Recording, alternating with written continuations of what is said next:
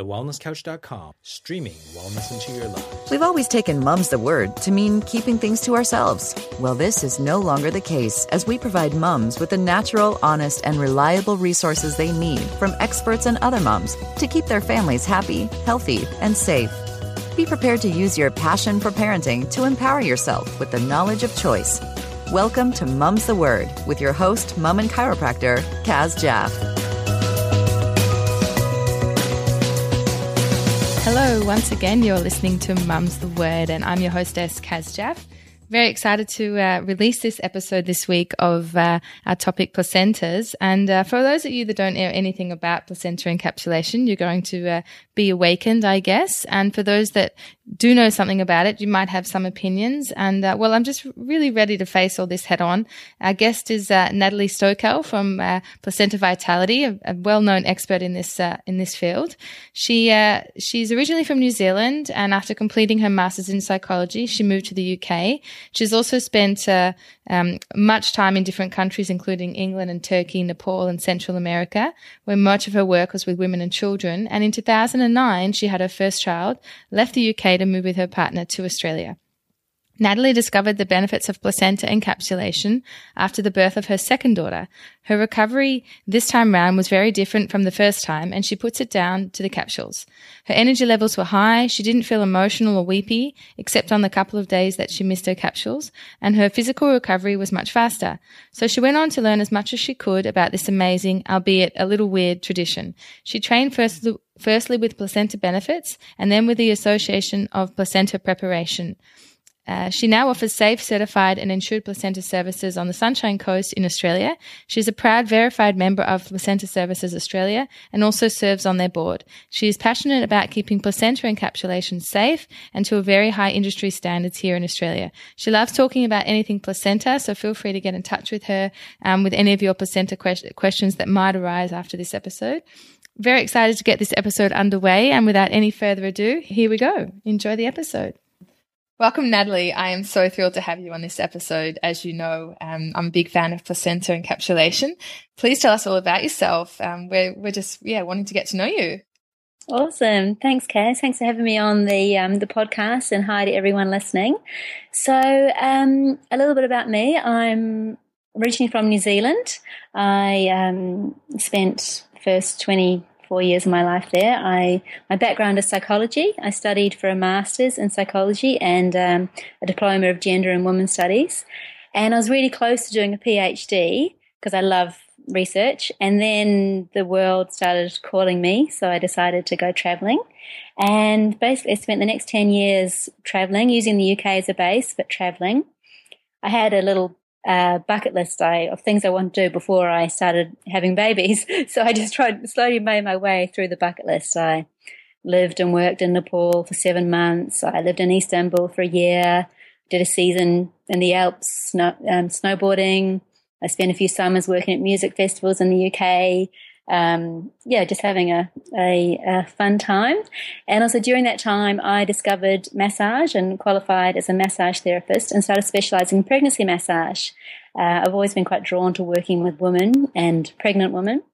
And so, yeah, I spent 10 years there and then met a nice man and started a lovely relationship and then started feeling like I wanted to leave London. I love London, so it was excuse me, it was really odd for me to feel like I wanted to leave. It just, I just felt like the air wasn't good anymore. I was, wasn't breathing good air. And about a couple of weeks after fe- feeling that, I discovered I was pregnant. Uh, so it was an unplanned pregnancy, but a, a, lovely surprise. So we decided to have the baby and then leave the UK. So we had a beautiful home birth um, in London, and then when she was nine months old, we moved to Australia. We spent three months traveling the East Coast uh, looking for a home in the height of summer. So it was pretty intense with a nine month old in a camper van. Uh, and then we found the Sunshine Coast and decided it, it, felt like a really good place to, to bring up our daughter. And uh, a few years ago, so that was 2010. And then a few years ago, we had our second daughter and um, now we're living happily on the coast. Uh, we've both got our own businesses. We're really enjoying the life here, and it, it, feels a far cry from bringing up children in London. Yeah. Sounds great. Um, I love that when you were pregnant, you were so intuitive that you knew that the air wasn't good. Yeah, yeah. and you didn't even so know you were pregnant. It's, it's like it's just a yeah. higher, higher, higher being, yeah. higher energy telling you that something's yeah. not healthy for you. Okay, so I'm dying to hear what got you into the placenta work.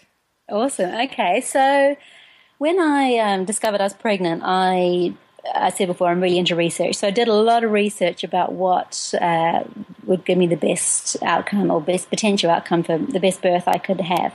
So I did hypnobirthing, I did yoga, um, I attended birth preparation classes. Ones, you know, outside the hospital. I, I, realized that home birth looked like a really good option for um, having a, a natural birth.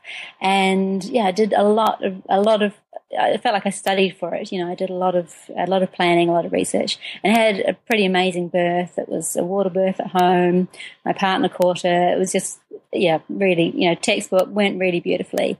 Um, but what I didn't kind of anticipate, I was so focused on the birth, I didn't anticipate the postnatal period. You know, all of a sudden I had this beautiful being who was reliant on me, who was with me 24 7, um, who was you know, feeding. We had a bit of a painful breastfeeding journey, so you know that was quite intense. And the emotions, yeah, it was quite a roller coaster for me. Um, a few baby blues. I remember um, a couple of weeks in, uh, but yeah, a couple of weeks, my partner saying, you know, don't you want to get dressed and leave the house? And I said, no, I don't. I just want to stay here. Um, and I had actually somewhere along the way, I'd, I'd, heard that you know eating your placenta, you know, could be good postnatally. So I thought I'd give it a go. So we, um, my partner lovingly cut up some little pieces of placenta for me to eat postnatally. Uh, I think I did it twice and I just couldn't stomach it. Like, I'm vegetarian, I'm not very good with blood. Uh, I mean, he did it in a smoothie, so it shouldn't have been, you know, should have been okay, but it just, I, yeah, I couldn't stomach it. The idea was too much. So we ended up burying her placenta. So then, when we um, second pregnancy, when we were in Australia again, I, I felt quite prepared from the last one. Uh, I did you know a little bit of prep, but nowhere near as intensity from the first time I had toddler as well, and. Uh, again, had an amazing birth, amazing water birth at home with an independent midwife, um, and it, it was even better than the second one in that it was. I guess I knew what to expect, but also I'd read. I remember reading about orgasmic births, and thinking, wow, it sounds amazing. You know, before my, my first pregnancy and the the, sec, the first birth, it wasn't. It was intense. It definitely wasn't orgasmic. Um, the second birth, it was amazing. I just had all this. It was like this orgasmic energy in my body. I just wanted to keep kissing my partner, and uh, it was it was really. I felt like a, that kind of goddess orgasmic energy, you know, while I was birthing, which was really blew me away. It was amazing. Um, so and this time around, I thought a lot more about the postnatal. And so did some research, found out about placenta encapsulation. And so, yeah, did that and caps- prepared the placenta. And about day two, I started taking the capsules. And yeah, felt really good. My energy levels, I felt, yeah, quite high energy levels. I was had looking after a toddler as well, um, as well as a newborn. So energy levels felt great. Um, my I, my recovery, like I bled for a lot less the second time round, probably a third of the time. Um, my hormones, yeah, I just felt like on an even keel. I just felt really good. It was none of this roller coaster. I didn't get three day weepies, any of that stuff. And then maybe 10 days in, I had a weepy, my first weepy day. I felt quite emotional. And my partner said to me, Have you had your capsules today? And I hadn't had them. And it's just, oh, yeah, this okay. So they must be working. So um, kept taking the capsules. That actually happened twice where I missed them and didn't realize and had a weepy day. And then after about a month, I thought, I think I feel fine now. I'm just going to stop. And what I didn't realize that you should really taper down. Uh, you know, I, I, didn't know that. So I just on about four a day. So I just stopped. And then I got had crashed a little bit. Had quite a full on emotional uh, a couple of days. So I took them again and then weaned myself down. And um, you know, felt felt much better that way. And it was actually our midwife who said, um, this, you know, who saw the results, saw how good I was feeling, and I was buzzing on it, uh, and said, yeah, this, you know, you should look into offering this here. And so I did some research, um, got educated, did some courses, and yeah, here I am, you know, preparing other people's placentas for them. If you told me that a few years ago, I wouldn't have believed you, but yeah, here I am. It's such um I mean I see a lot of similarities. I was also vegetarian and, and all yes. these things, but it's such a taboo topic. If you bring it yes. up, people were pretty much grossed out. And I remember when I was um, late stage first pregnancy, and I went to one of my pediatric lectures, and the lecturer basically just said, "Well, who of you would ever consider it? And you could just feel the ick factor in the room. yeah. And he said, he said, well, every other mammal does it too. Mm-hmm. And when he said that to me, because I'm so like you, research, mm-hmm. and if this has yeah. been around since the beginning of time, and you speak yeah. to that part of my brain that you know is a logical part, yes. then I then I click in, and then I started researching about it, and mm-hmm. it just made so much sense. So I want you to elaborate on things that you've just touched on, because I know research shows that there's a lot. Um, there is research in placenta and um, placenta veggie, do you say it? I know there's a word. Yes, yeah, which means the eating of yeah, your placenta. Yeah, so yeah, I know but, there's yeah. a lot of research showing um, there's less chance of postnatal depression. I mean, yes. it just seems to me that there's there's nothing negative about it actually, besides the ick factor and what comes in as someone else prepares it for you. So there's yes. no real ick factor. Um, yes. That was a big thing. So can you elaborate a bit about the postnatal depression? You touched on it a little bit, the less likelihood that you would have it Sure, yes. So, um, yeah, like you said, we're one of the only, one of the few mammals who don't ingest our placenta. And similar to yourself, many people have that reaction when you tell them that. It's like, oh, yeah, okay, that kind of makes sense. I can, I I can deal with that. And as you know, the placenta is the amazing temporary organ that our bodies create to nourish our baby. And the placenta is full of such goodness that the baby takes priority. So, for example, I could be iron deficient, but my baby won't be, and the placenta won't be. So, all that goodness inside the placenta to, I guess, it's almost like the ultimate recycling to, you know, and recycle that and ingest that is just so can be so beneficial. So, for postnatal depression, the um, the hormones in the placenta, uh, often when so about day three, four, five, when postnatally, your body, the hormones, pregnancy hormones will start to drop in your body. So this is when um, the weepies can come in, like you know the baby blues, and get quite emotional. So putting those hormones back into your body via the placenta can just just keep you on an even an even keel, keep you feeling good, can can ride you over at that time. Um, yeah, be like a buffer to that, the natural drop in your body. And I have clients who uh, have experienced postnatal depression the first time round, second time round, or third or fourth, have had the capsules, and they've said, yeah, they haven't had any inkling of depression or anxiety uh, the second time round which they attribute to the capsules. You know, we can't say for sure. There are so many factors, but the fact that so many women are reporting, especially second-time mums, reporting the differences compared to the first time round, uh, yeah, there's definitely a lot of support there for it. I mean, technically, if you've grown a baby and um, and then obviously breastfed a baby, second time round, your body is more depleted. You're growing a yes. baby with less with less mineralization in your body. Yes. Um, even the person who takes the best supplements, it's it's barely impossible to have as much nutrition in you yes. to feed and grow that child. And then second time if you feed the child, so it's telltale. It's de- definitely telltelling to know that the second time round, when they're even more depleted, that they feel even better. Yes, yes. On on a logistics level, because um, first time I did the encapsul- dehydration encapsulation second time raw smoothie and, and encapsulation in tincture. People yeah. listening will have no idea what I'm talking about. So if you could please go into logistics so that someone knows what, or how do I gather my placenta? Just literally what happens, what you do, and how they end up with some capsules. Sure. Okay. Yeah. Yep. So basically, the process is um, so usually someone will search for someone who can do it for them. Uh, they'll book in with them, and the, the person will gather all their details. And then, when once they've birthed, they'll give the person a call and say, "My placenta's here," and the person will come and pick it up. So it's really important to you know, it's a food source. We need to treat it as a food source. So um, once the placenta is birthed, it needs to go on ice or in the fridge um, and kept cool until the uh, encapsulator comes to pick it up.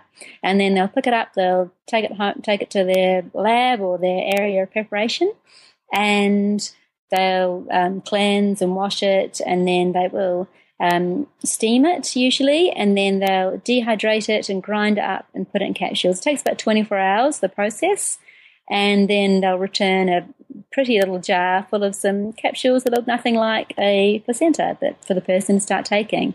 So it's really palatable. It's not um, which is another thing when people are told, okay, I don't have to sit there with a knife and fork. It's okay. You know, it's, um, they're getting a little, something that's just like taking a supplement that, that helps a lot of people get their head around it as well.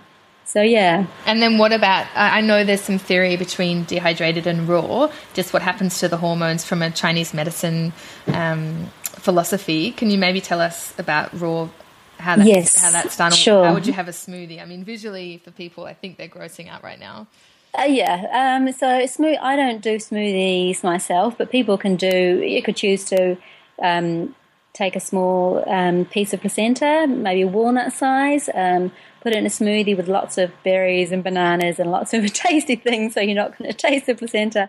Um, and then to take that almost straight away, or to take that, um, you know, pretty quickly, um, is good. And then the the steaming method, which is um, based, or traditional method, which is based on uh, principles of traditional Chinese medicine, which say that the postnatal period is important to have warming, bring a warming element to that period. So um, the steaming of the placenta is quite important, uh, and then until you start ingesting that, uh, yeah, during that time is important.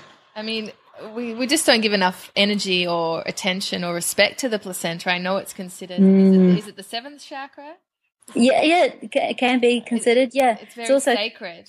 It is, in a lot of cultures, um, yeah, uh, some cultures believe that the placenta is the physical body of the child's guardian angel. So when the placenta, the body is no longer needed, the, the you know the angel is still there, but the uh, you know so they'll honour that by burying the body of the guardian angel. Um, a lot of cultures, especially indigenous cultures, uh, believe the placenta is connected to the land, and you need to bury it where you were born. It's your connection to the land. Yeah, there's some really beautiful, beautiful. Um, beliefs surrounding the placenta. And, you know, when you think about it, it is, it's this amazing organ that's created to to nourish a whole person. It's it's it's mind blowing that we, it, as women grow another organ that is just there to nourish the child. So amazing. And then we can do that again the second time around. Yeah. I mean it's it's I mean we just have to think about that for a second. Yeah. Um, really. Okay, so I guess it's important to touch on when would there be some contraindications. So I'm guessing if someone has a medicated birth, that there would be some crossing over into the placenta, and then that might be a red flag or contraindication. Um, generally, um, with I mean, a lot of births are medicated these days. So generally, and a lot of the medications will have a short half life, so that's something to take into account. Also, the placenta. Remember, the placenta acts as a filter. It doesn't store things. Well, it, the things it does store is known to store heavy metals. So, like if someone's a smoker, you know, the heavy metals will be in the placenta, so that's not going to be a very healthy placenta to ingest. Uh, but other things, other medications, so people who have had to have a medicated even pregnancy, you know, for anti-anxiety medications or any other health conditions they may be taking medication for. Um, we we look at what the medication is, we get them checking with the GP, we look at the half life, see if I mean, there's so little research, and we don't know with um, what the interactions could be.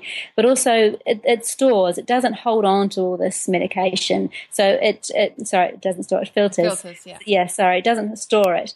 So anything is going to be sent back out to the, mother, the mother's body for her to deal with and eliminate. So anything, medications from the birth may be in the blood uh, because it's you know being filtered out. So that's why it's important to remove and to drain the placenta of blood before processing. And also the steaming can help leach out any. Um, any uh, thing that might be left in there as well, and also um, any bacteria, any unwanted bacteria. So if there was a lot of meconium, uh, that would definitely, I would definitely do the steaming method. There's another method where it's not steamed, so definitely important to to steam. Yeah, it makes perfect sense. Um, obviously, there's an art. Uh, I've seen I've seen some placenta steaming, and it looks like you want to have dinner. I mean, there were herbs on top and lemon on top. Not that I did; it wasn't mine, no. but I have seen the preparation, um, and I know it's a lengthy process. But obviously, not anyone can do it. What um, mums out there considering this now? Hopefully,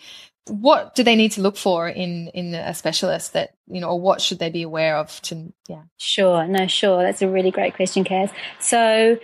Um, yeah, definitely the people want to do, the, the mums looking for this want to do their research. So if I was looking for an encapsulator, I would want to know they, at the very bare minimum, they had their um, food handling, food safety certificate, and they also had um, a bloodborne pathogen and infection control certificate.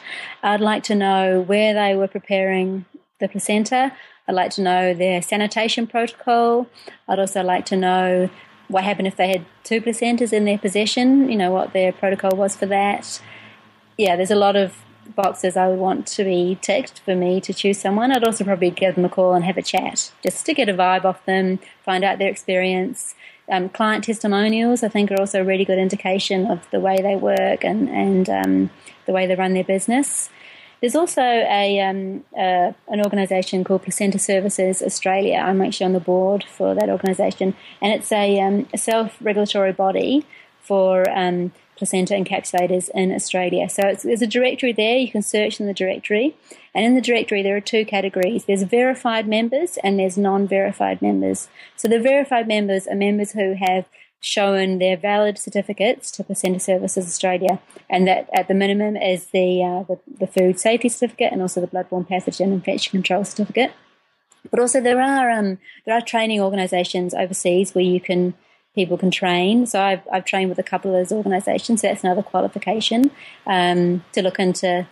You know, that's an additional either either qualifications or experience. I think are a must um, yeah, yeah. And is there a, a, sort of international version of that regulatory body if people who are listening are obviously not in Australia? Uh, not that I'm aware of. No, there are a few directories, but um, because it's it's almost it's quite a grey area. It's not food. It's not uh, you know it's a service rather than a product. You know we're taking we're we're not creating a product, we're servicing something. You know, it's quite a grey area. There are a few um, directories that might be, uh, international directories, so people can look up. But definitely to do their own research and to ask to see people's certificates or just find out their protocols, I think is really really important. It's um, I'm pretty passionate about keeping placenta encapsulation safe in Australia and because it's not regulated, we need to be self-regulating and we need to practice at a really high professional standard. Yeah, who knows where it will go in the future? So of course, set it off now. Of course, yeah, okay. definitely, yeah, okay. definitely. Wow, it's um, well, it's definitely growing. I think when you touched on, you said your birth was 2010, first time. Uh, 2009 was the birth. Yes. Yeah. Yes. So I mean, it was still pretty taboo and not really yeah. anything that was around. And now, well, coming back to Australia, of course, I've got on online to see um, who's around, and I yes. it's quite a new um, emerging service. Yes, it is, and there's been a few um, celebrities who have done it, which I don't even see any of the, the Kardashian posts, um, which is awesome because it it normalizes it a bit more and just brings it to people's awareness. You know, a lot of people, a lot of people I talk to about it who have, you know, finished having their children, say, I wish I'd known about that. If I had known about that and you told me the way you've told me that it's just, you know, like taking a supplement, it's really palatable, I would have done that. Um, so it's not for everyone, you know, it's not everyone, not everyone, not everyone needs it, not everyone um, may feel drawn towards it, but I love the idea that it becomes a normalized option for everyone. It's an option and it's there and it's safe and it's accessible. Yeah, uh, and, yeah. and um, you know, it's not it's not so hippie. I think um no, that's not how my brain really works. It needs the research. Yes. It needs yep. the yeah. Yeah, no, most of my I mean, you know, whatever definition of a hippie is, if we think that's of a stereotypical true. hippie, I don't none of my clients are stereotypical hippies. And probably about 90%, 95% of my clients are hospital births. Um, you know, which again is when I started out, I thought it'd be all home births. Yeah, and totally mainstream non-crunchy mamas, you know, yeah. really normal, whatever that word means, but really mainstream people who have researched it and it feels right and who have had experience with anxiety, or depression, or even milk supply. It can be really good for your milk supply. Um, you know, have had issues in the past, or who just want to really support themselves postnatally. Yeah, that's something we didn't discuss was the milk supply. I mean, that's something that we definitely need to yeah. emphasize. Yeah, yeah. The placenta um, contains prolactin, which is good for milk supply. And there's been a few studies in um, quite a few years ago, but a few studies when people were given uh, placenta. A group was given placenta, a group was given, you know, non-placenta, like dried um, meat. And yeah, the placenta group definitely had a really significant increase in milk supply. Um, and a lot of women anecdotally report that, especially women who the first time around they've struggled with supply issues and, and taking this, you know, for that reason. Yeah, I get many clients who have said they have abundant milk supply, which um, is so great because it, you know, it's we can as a mother, you know, we feel it's our job to nourish our babies on many levels, and when we're not or we're struggling, we, you know, the mama guilt can hit, and it's no fun. Yeah, and that goes hand in hand with uh, um, iron replenishment as well. Yeah, yep, definitely. Um, so and that the iron. The iron in placenta is so bioavailable iron. It's you know natural. It's your own stores. So really, really great iron to take, which can help with the fatigue. So you know the the link between low iron and fatigue, and also the link between fatigue and postnatal depression as well. That's a big, uh, big predictive line there. So having that the natural iron in your placenta can really, really help prevent fatigue and perhaps postnatal depression. I've got clients who have had quite uh, suffered from quite big hemorrhage or blood loss after birth, and have taken placenta, just placenta, chosen to take just placenta and not extra iron. And yeah, their their doctors or medical professionals have been really surprised. You know, two weeks later, their iron stores are back to normal because it's just such bioavailable iron. Yeah, no, we definitely need uh, more people uh, spreading the message. I mean, obviously, yeah. part of this episode, but definitely in um, yeah the wider community. Yeah. As as a mum's the word listener, you know I ask everyone for a quote um, to share with the audience and its meaning to you. Um, yes. Let us hear it. Sure. So um, the language is a bit colourful, so please excuse it. but my, my, my favourite quote is, "Darling, just fucking own it." Um, it just feels to me, just feels so permissive and so empowering that quote. And I think as women, we are often we're not given permission, or we maybe we feel we need it, or permission has been taken away or denied. Uh, I mean, we're very lucky in the culture we live in many aspects from a, uh, you know, woman oppressive point of view, but we're still women are still oppressed in our culture. It's just quite subtle. And to me, that quote says, "Just own it. You, you know, you do what you want to do. You be empowered, and you have permission to own it." whether that be, yeah, encapsulate placenta, own it. Don't give a damn what your mother in law is saying. It feels right for you. You do it. You own it. Um, or whether it's, you know, that really, that anger you've got inside you, that fire, own it. It's okay. Yeah, it feels, I'm big on empowerment for women and girls. And to me, it's, and the word, you know, the swear word in it to me just adds emphasis to it. You know, as ladies, maybe we're not supposed to swear. It's, you know, it's not lady language, but yeah, just, just fucking own it. It's great. And who is it by? I don't know. It's just unnamed. It's just, uh, it was just, um, yeah, it was unnamed. I, you know, I don't know, but it's, no, it's, it's very, it's, it's very power woman, power mama, isn't and, it? Um, yeah, yeah, no, it's great. So on the um, opposite of that, um, um, being powerful, obviously we all have our challenging times. Um, it would be great for you to share with us something that was maybe challenging for you or where you struggled, just to let um, the mums know that we all have that and it's normal. Sure. Where, where that happened and how did you get out of it or what was the result? Um, well, there've been quite a few struggles, I guess, but um, one of the biggest areas I have struggled, I think, is with the whole mama guilt thing. Um, I mentioned before I had this bucket list of things I wanted to do before I had children, but also on that bucket list, I um, were not so much things, but more personal development. You know, I want to be this, I want to be that, so then I could imbue all those things to my children. Um, I want to be, you know, quite sorted emotionally, mentally, again, so I could give that to my children. Um, and there's so much pressure on us as mothers, self imposed and society imposed, to do the best, to even the words we use, the food we give our children, the toys we buy them, everything. You know, there's so much pressure. And um, yeah, there have definitely been times when the mama guilt for me has has gotten too much, and I uh, to just feel like I'm, I'm not doing a good enough job. You know, my daughters are going to suffer because of choices I've made. So really just uh, the past few years, I've been working on really letting go, dropping the mama guilt. I call it just drop the mama guilt. It's okay to you know, it's okay to be angry at your kids every now and then. It's okay to not like your kids. It's okay to just want to have a time out from your kids. You know, the last thing you or I need to be doing is beating ourselves up over feeling those feelings. Um, again, I think that's perhaps a way in which women are unempowered, having that societal pressure on them to to be all these things we need to be as women.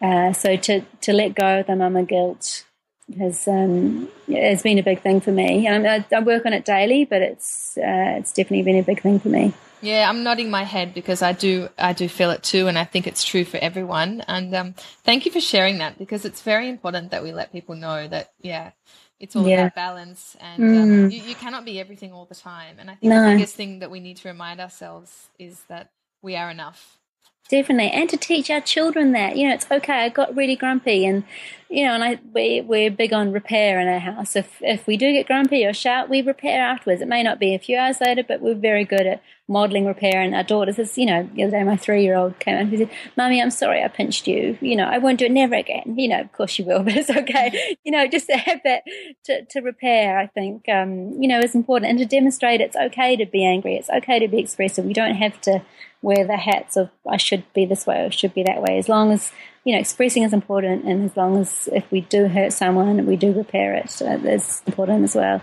and uh, ourselves if we're hurting ourselves, you know, to repair that too. Um, I'm really looking forward to this answer of this question because it takes a lot for someone to take someone's bloody um, organ and wash it and love it and prepare it and all the things that you have to do, clean all your pots and your surfaces and yeah. God, God, knows the technical side. I'm probably not yeah. even touching. I know there's a big yeah. smell as well. So obviously, if, if, you're doing it anywhere near your home, your family has to. What is it that drives you and gets you to do what you do? Oh, that's a good question. I guess I've said before, I'm, i feel passionate about empowering women, and this feels like a really small but significant way that I can help women feel empowered in their postnatal period. Um, you know, having growing a person, growing a human being, and then birthing that human being is so huge and something I don't think we give enough credit to in our culture and as well as the postnatal, there's nowhere near enough postnatal support, either on a government level or on a community level for women. I think that's huge. So, to empower women in that moment of their potential power of becoming a mother, or you know, re if they're already a mother, you know, rebirthing.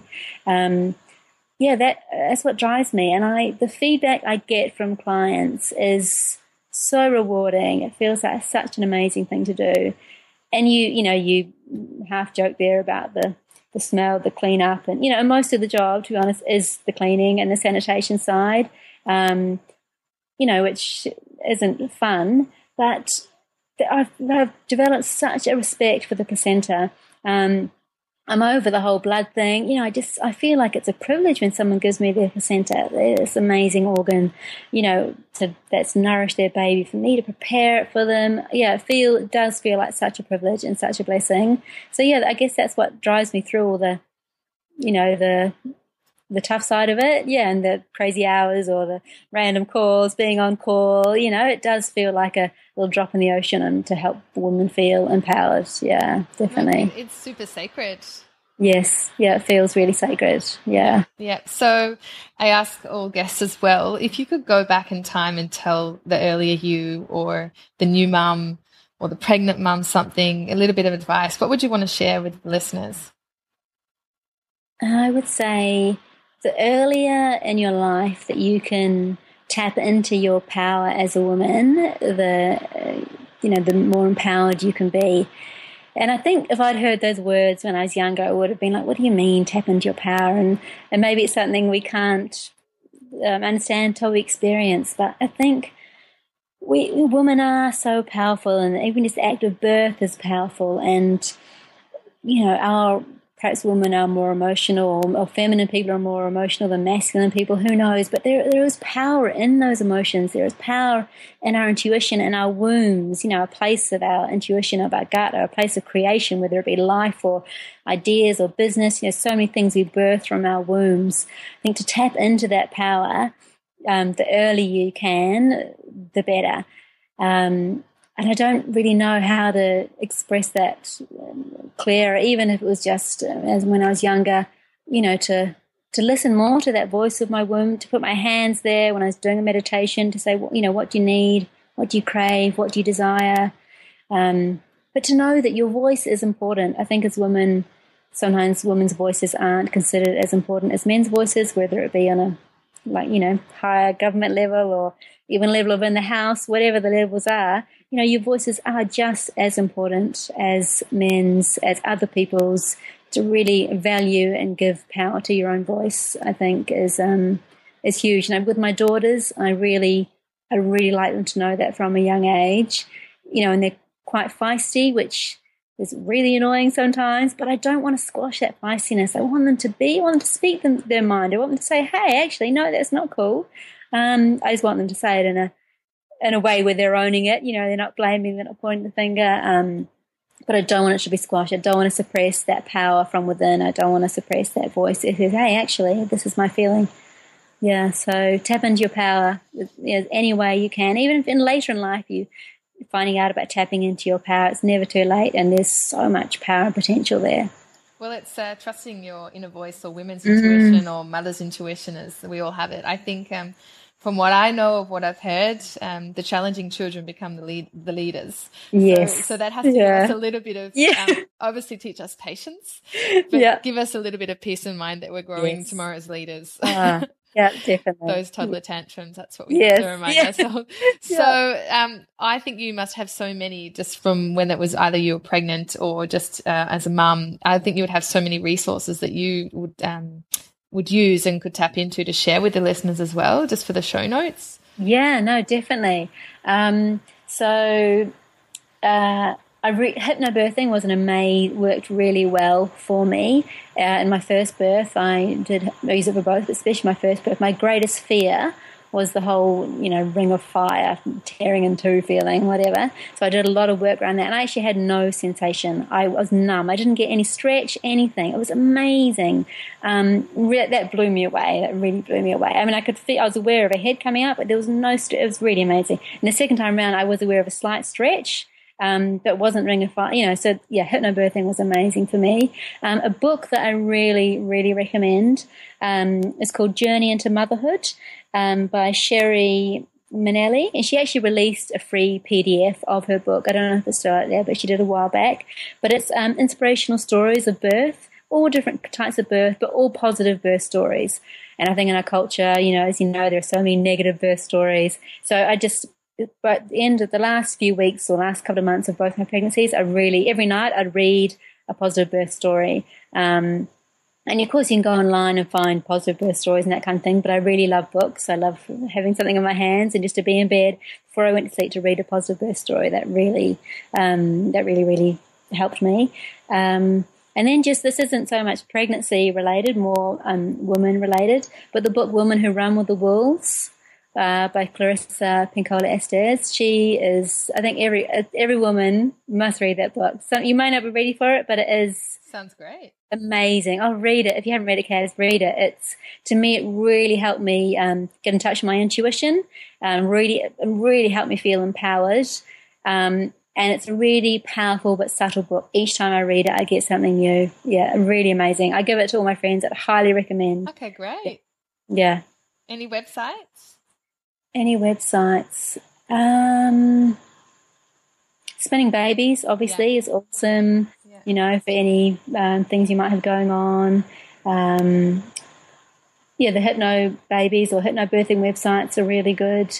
Any kind of resource that's about uh, birth preparation that's not hospital based. I mean, they have their place as well, but often the hospital based um, ones, in my experience, are, you know, what if this happens? Then we'll do this rather than let's prevent this happening. Uh, you know, so any um, there's some on the coast here. There's some beautiful um, calm birth practitioners and beautiful hypnobirthers. Um, yeah, there's some nice, um, really, yeah, some beautiful resources. I've actually just released a um, a baby business guide for the Sunshine Coast. It's just like a little magazine, but with heaps of that, heaps of those resources in it. Just resources I've used, and I wanted them all in one place. It's just not for profit um, magazine that I released.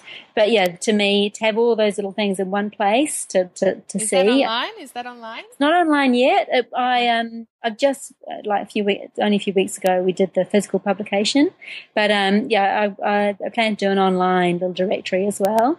But I am a big fan, like I said, of physical things, so I'll definitely keep Yes. the keep the magazine too. Yeah, You're very hands on. I am. Yes, yeah, yeah. Amazing. Thank you. Um, and uh, of course, a very important question: How can people best get in touch with you to find out more about about you and your services? Sure. Okay. And also, people are welcome to get in touch with me just about placenta encapsulation, no matter where they are in the world. I love talking placentas, and I'm happy to help or direct anyone anywhere. Um, but yeah, for people on the coast, if they want some help uh, with their placenta, so um, the website is placentavitality.com, and my email is natalie at placentavitality.com, or I'm on Facebook, which is Placenta Vitality, or I've just started Instagram, which again is Placenta Vitality. So yeah, um, any of those ways. And the website, um, there's a couple of videos which could be informative. There's a testimonial video I shot, which just shows that everyone's really normal and, and people talking about the experiences. And also there's a little fun video on research. It's got some really good research on it, but also it's a bit fun because research can be dry for people who aren't like me and you who love research. So yeah, Yeah, We're, we're very normal people, and uh, we we survived and to tell the tale, right? exactly, exactly, exactly. Yeah. Oh, I'm just so grateful for your time. This has really been an episode I've been looking forward um, more Yeah. because I'm also passionate about it, and I think people know, need to know this. And um, I I did my research too, and know that you're the best person for for the job and to having been um, the guest. So yeah, I'm just I'm just so happy to launch this episode. Thank you so much. Thank you so much, Kaz. Yeah, it's my dream that we can um, provide this as a just an option for everyone. Not everyone has to take it, but it becomes more normalised. So thanks for being a part of that and having me on the show. Really appreciate it. Yeah, great, great. All right, thank you so Okay, much. Bye. thanks. Bye. Thank you for joining us on this episode of Mum's the Word.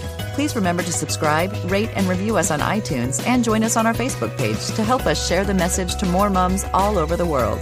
We look forward to having you join us again next time, here on your trusted source for all mums everywhere, Mum's the Word.